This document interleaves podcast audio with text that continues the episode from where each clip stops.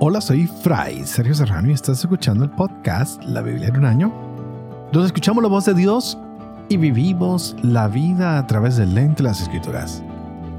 El podcast de la Biblia es presentado por Ascension. Usando la cronología de la Biblia de Great Adventure, leeremos desde Génesis hasta Apocalipsis, descubriendo cómo se desarrolla la historia de salvación y cómo encajamos en esa historia hoy. ¡Wow! ¿Y qué historia la que nos ha tocado estos días? Ya vimos la muerte de Jonatán, todo el pueblo lloró, todos muy tristes. Ahora Simón está al frente. Este está mirando pactos que son importantísimos. Y hay algo muy interesante. Y aunque él es uno de los hermanos y está listo para seguir con la lucha, empieza a hacer pactos y muere Antíoco VI, es asesinado por Trifón. Así que de aquí en adelante Simón queda libre de los pactos que habían anteriormente por ese lado, ¿no? Hay una cierta libertad política, llamémoslo de esta manera, y Demetrio se ha mostrado muy generoso con Jonatán. Él sabe que debe favores a los judíos. Hay tratados de paz. Tributos que se tienen que hacer a la corona. Y por fin esta lucha macabea como que trae libertad e independencia. Ahora Simón empieza a contar sus años, un poquito parecido, así como sus vecinos en Egipto, que les encantaba contar los años del poderío que llevaban. No hay duda que hay fidelidad hacia esta familia de los macabeos y Dios mantiene la justicia y la libertad para su pueblo a través de ellos. Pero también, cuando pasa el tiempo, vemos que su corazón no fue nada diferente, se dejaron llevar por la ambición, por el poder, y esto empieza a alejar un poco sus corazones de Dios. Ojalá que nosotros prestemos mucha atención a esto, porque a veces dejamos que las luchas entre nosotros por el poder, nos contaminen y empezamos a alejarnos de la gente que amamos y empezamos a alejarnos del mismo Dios. Hoy vamos a seguir leyendo esta historia donde Simón sigue siendo el representante de los macabeos. Ya casi se acaba este libro. Nos faltan dos capítulos más, el 15 y el 16, y ya pasaremos al libro que es paralelo, que es el segundo libro de los Macabeos. Pero hoy disfrutemos estas historias que se nos narran. Tendremos el primer libro de los Macabeos en el capítulo 14. Tendremos Eclesiástico capítulos 34 y 35. Y tendremos Proverbios capítulo 23 versos del 22 al 25. Este es el día 295. Empecemos.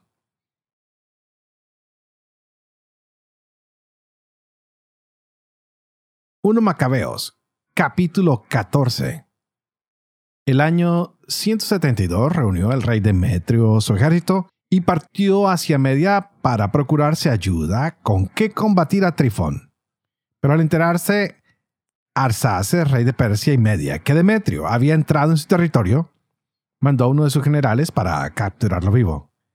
Partió este y derrotó al ejército de Demetrio.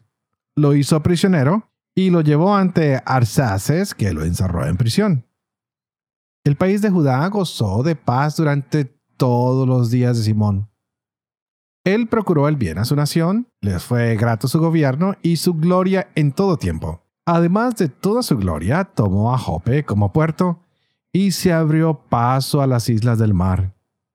Ensanchó las fronteras de su nación, se hizo dueño del país y repatrió numerosos cautivos tomó Gázara, Betsur y la ciudadela, la limpió de sus impurezas y no hubo quien le resistiera. Cultivaban en paz sus tierras, la tierra daba sus cosechas y los árboles del llano sus frutos. Los ancianos se sentaban en las plazas, todos conversaban sobre el bienestar y los jóvenes vestían galas y armadura. Procuró bastimentos a las ciudades las protegió con fortificaciones hasta llegar la fama de su gloria a los confines de la tierra. Estableció la paz en el país y gozó Israel de gran alegría. se sentaba cada cual bajo su parra y su higuera, y no había nadie que los inquietara. No con el país quien los combatiera, y fueron derrotados los reyes en aquellos días. Dio apoyo a los humildes de su pueblo. Hizo desaparecer a todo impío y malvado. Observó fielmente la ley, dio gloria al lugar santo y multiplicó su ajuar. Cuando llegó a Roma y hasta Esparta la noticia de la muerte de Jonatán, lo sintieron mucho. Pero cuando supieron que su hermano Simón le había sucedido en el sumo sacerdocio y había tomado el mando del país y sus ciudades, le escribieron en planchas de bronce para renovar con él la amistad y la alianza que habían establecido con sus hermanos Judas y Jonatán. Se leyeron en Jerusalén ante la asamblea.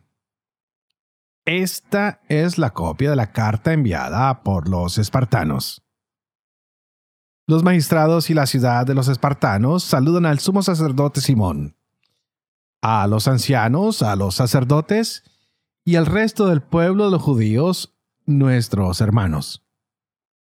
Los embajadores enviados a nuestro pueblo nos han informado de su gloria y honor y nos hemos alegrado con su venida. Hemos registrado sus declaraciones entre las decisiones del pueblo en estos términos. Numenio, hijo de Antíoco, y Antípatros, hijo de Jasón, embajadores de los judíos, se nos han presentado para renovar la amistad con nosotros. Ha sido del agrado del pueblo recibir con honor a estos personajes y depositar la copia de sus discursos en los archivos públicos para que el pueblo espartano conserve su recuerdo. Se ha sacado una copia de esto para el sumo sacerdote Simón. Después envió Simón a Roma a Numenio con un gran escudo de oro de mil minas de peso para confirmar la alianza con ellos. Cuando estos hechos llegaron a conocimiento del pueblo, dijeron, ¿Cómo mostraremos nuestro reconocimiento a Simón y a sus hijos? Porque se ha mostrado valiente tanto él como sus hermanos y la casa de su padre.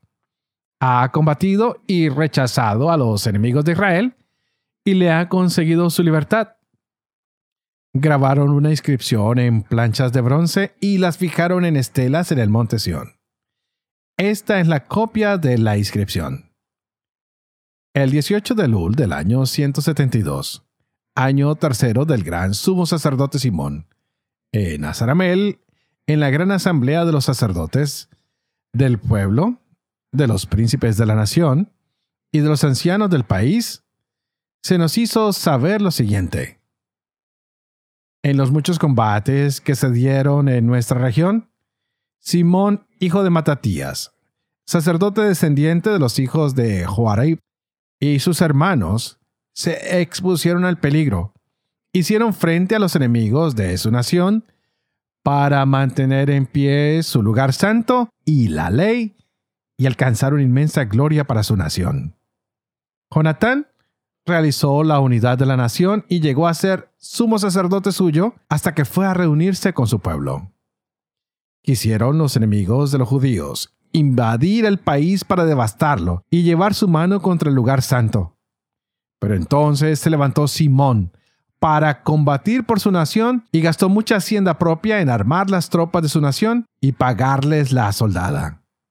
Fortificó las ciudades de Judea y Betsur, ciudad fronteriza de Judea, donde se encontraban ante las armas de los enemigos, y puso en ella una guarnición de guerreros judíos. Fortificó Jope, situada junto al mar, y Gázara, en los límites de Asdod, donde habitaban anteriormente los enemigos, y estableció en ella una población judía a la que proveyó de todo lo necesario para su sustento.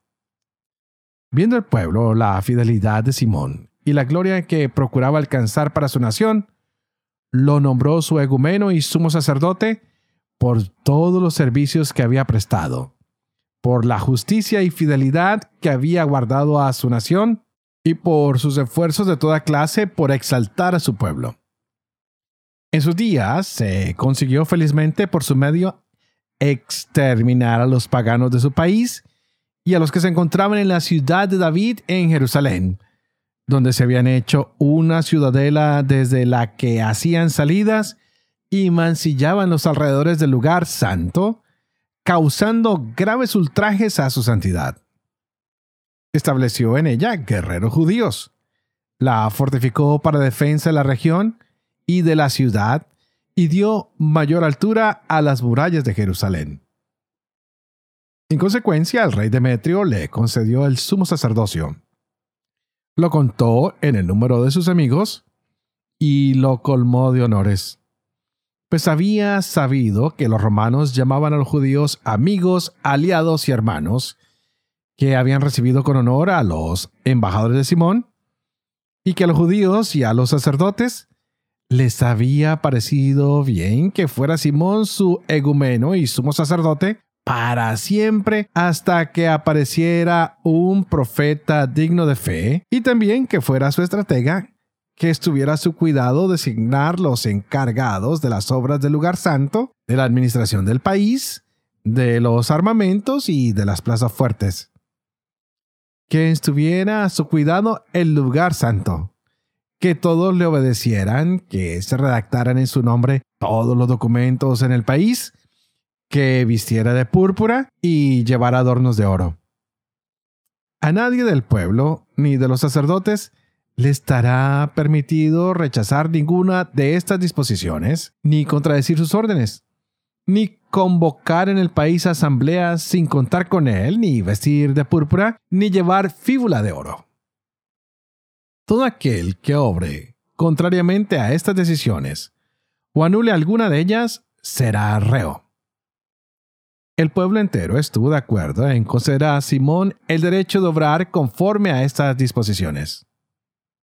Y Simón aceptó y le pareció bien ejercer el sumo sacerdocio, ser estratega y etnarca de los judíos y sacerdotes, y estar al frente de todos decretaron que este documento se grabara en planchas de bronce, que se fijara estas en el recinto del lugar santo, en lugar visible, y que se archivaran copias en el tesoro a disposición de Simón y de sus hijos.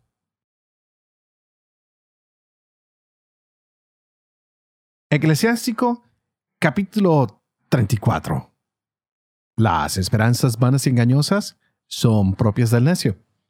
Los sueños dan alas a los insensatos. Atrapar sombras y perseguir viento es fiarse de los sueños. Espejo y sueño son cosas semejantes. Frente a un rostro, la imagen de un rostro. De lo impuro, ¿puede salir algo puro? ¿De la mentira puede salir algo verdadero? Adivinaciones, augurios y sueños son vanas ilusiones como fantasías de una mujer en parto. A menos que vengan de parte del Altísimo, no abras tu corazón a estas cosas. Porque muchos se extraviaron por los sueños y fracasaron por fiarse de ellos.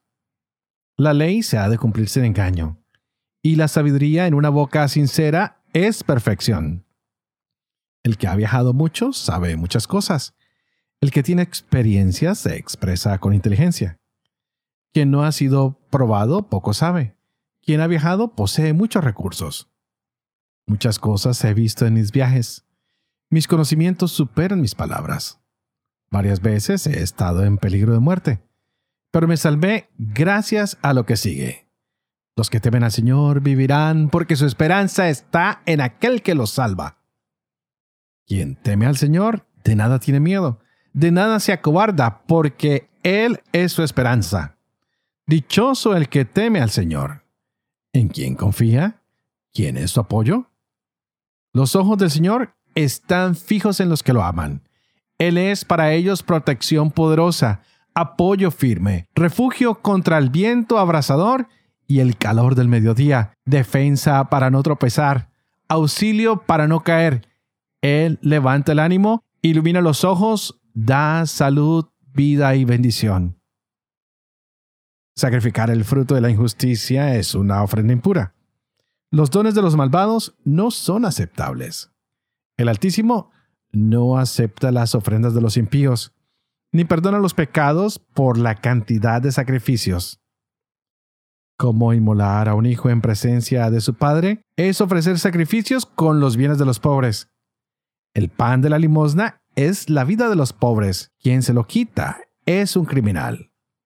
Mata a su prójimo quien le roba el sustento. Quien no paga el sueldo al jornalero derrama sangre. Uno edifica y otro destruye. ¿Qué ganan con ello si no fatiga? Uno bendice y otro maldice. ¿A quién de los dos escuchará el amo? Si uno se purifica del contacto de un cadáver y lo vuelve a tocar, ¿de qué le sirve su baño de purificación? Así el hombre que ayuna por sus pecados y después los vuelve a cometer. ¿Quién escuchará su oración? ¿De qué le sirve haberse humillado? Observar la ley es hacer muchas ofrendas. Guardar los mandamientos es hacer sacrificios de comunión. Devolver un favor es hacer oblación de flor de harina. Hacer limosna es ofrecer sacrificios de alabanza. Apartarse del mar es complacer al Señor. Un sacrificio de expiación es apartarse de la injusticia. No te presentes ante el Señor con las manos vacías, pues esto es lo que prescriben los mandamientos. La ofrenda del justo honra el altar. Su perfume sube hasta el Altísimo. El sacrificio del justo es aceptable. Su memorial no se olvidará. Glorifica al Señor con generosidad y no escatimes las primicias de tus manos. Cuando hagas sus ofrendas, pon cara alegre y paga los diezmos de buena gana.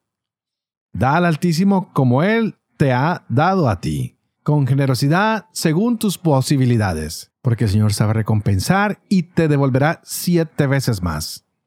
No trates de sobornar al Señor, porque no lo aceptará. No te apoyes en sacrificio injusto. Porque el Señor es juez y para Él el prestigio de las personas no cuenta.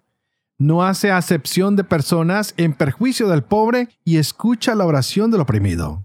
No desdeña la súplica del huérfano ni el lamento de la viuda. No corren por su mejilla las lágrimas de la viuda y su clamor contra el que las provocó. Quien sirve de buena gana es bien aceptado y su plegaria sube hasta las nubes.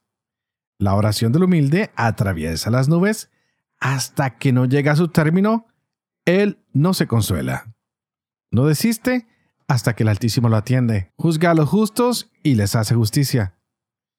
El Señor no tardará, ni tendrá paciencia con los impíos, hasta quebrantar los lomos de los despiadados y tomar venganza de las naciones, hasta exterminar a los soberbios, y quebrar el cetro de los injustos, hasta pagar a cada cual según sus acciones, las obras de los hombres según sus intenciones, hasta hacer justicia a su pueblo y alegrarles con su misericordia. Buena es la misericordia en tiempo de desgracia, como nubes de lluvia en tiempos de sequía. Proverbios Capítulo 23. 22 al 25. Escucha a tu padre, que él te engendró, y no desprecies a tu madre por ser vieja. Adquiere verdad y no la vendas. También sabiduría, educación e inteligencia. El padre del justo rebosa de gozo. Quien tiene un hijo sabio se alegra. Que tu padre se alegre por ti y rebose de gozo la que te ha engendrado.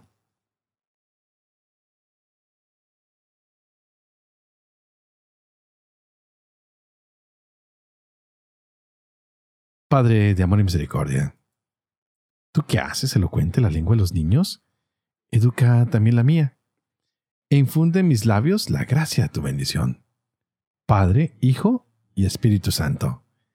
Y a ti te invito para que le pidas hoy al Señor que abra nuestra mente y nuestro corazón para que podamos gozarnos de esta palabra de Dios para nuestras vidas. ¡Wow! Llega la paz a Israel.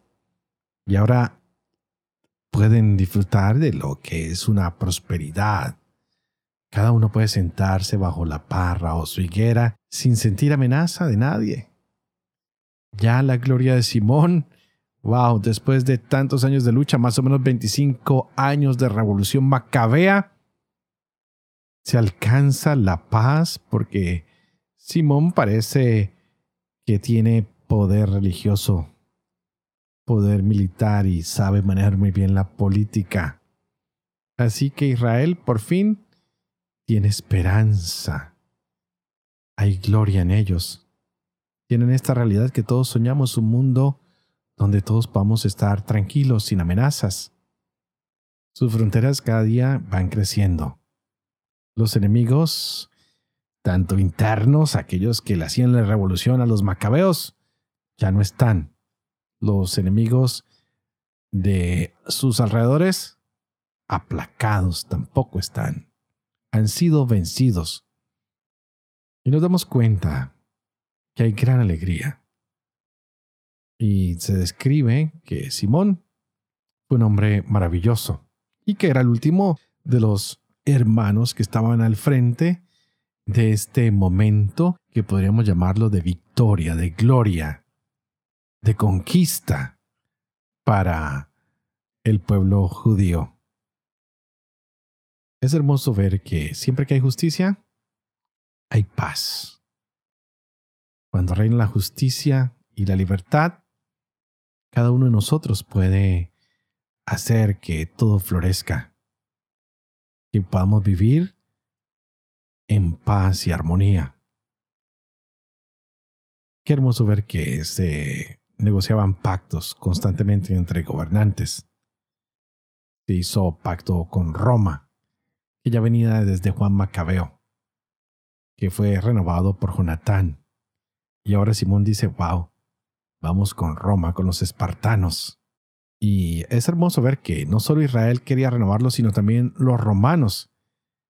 Y esto muestra que hay independencia en estos pueblos, que hay soberanía y que hay respeto entre ellos. Qué lindo que nos respetáramos entre naciones. Que hubiese paz, que usáramos más la diplomacia, que nos tratáramos más como hermanos que hubiese interés por elogiar los pactos, respetarlos, por elogiar a los demás gobernantes y mostrarles que entre todos puede haber un apoyo mutuo para que los pueblos vayan hacia adelante. Los romanos tienen un pacto con ellos, casi nunca se utilizó su ayuda o no se utilizó para nada. Pero qué hermoso ver la diplomacia entre los pueblos. ¿Qué tal que hoy usáramos esa diplomacia para establecer alianzas de crecimiento entre los países, entre los migrantes, para ayudar a los pobres, para unirnos más, para que los poderosos puedan ayudar a los más débiles? Hubo liberación tributaria cuando se hicieron estos pactos. Aprovechó para todos los pueblos que se dieran la mano, que se respetaran los títulos de los unos y de los otros que una pregunta. ¿Valdrá la pena hacerlo hoy? ¿Qué va a pasar de aquí en adelante con este pueblo? Porque están esperando un profeta, o al menos algo que les hable claramente de Dios.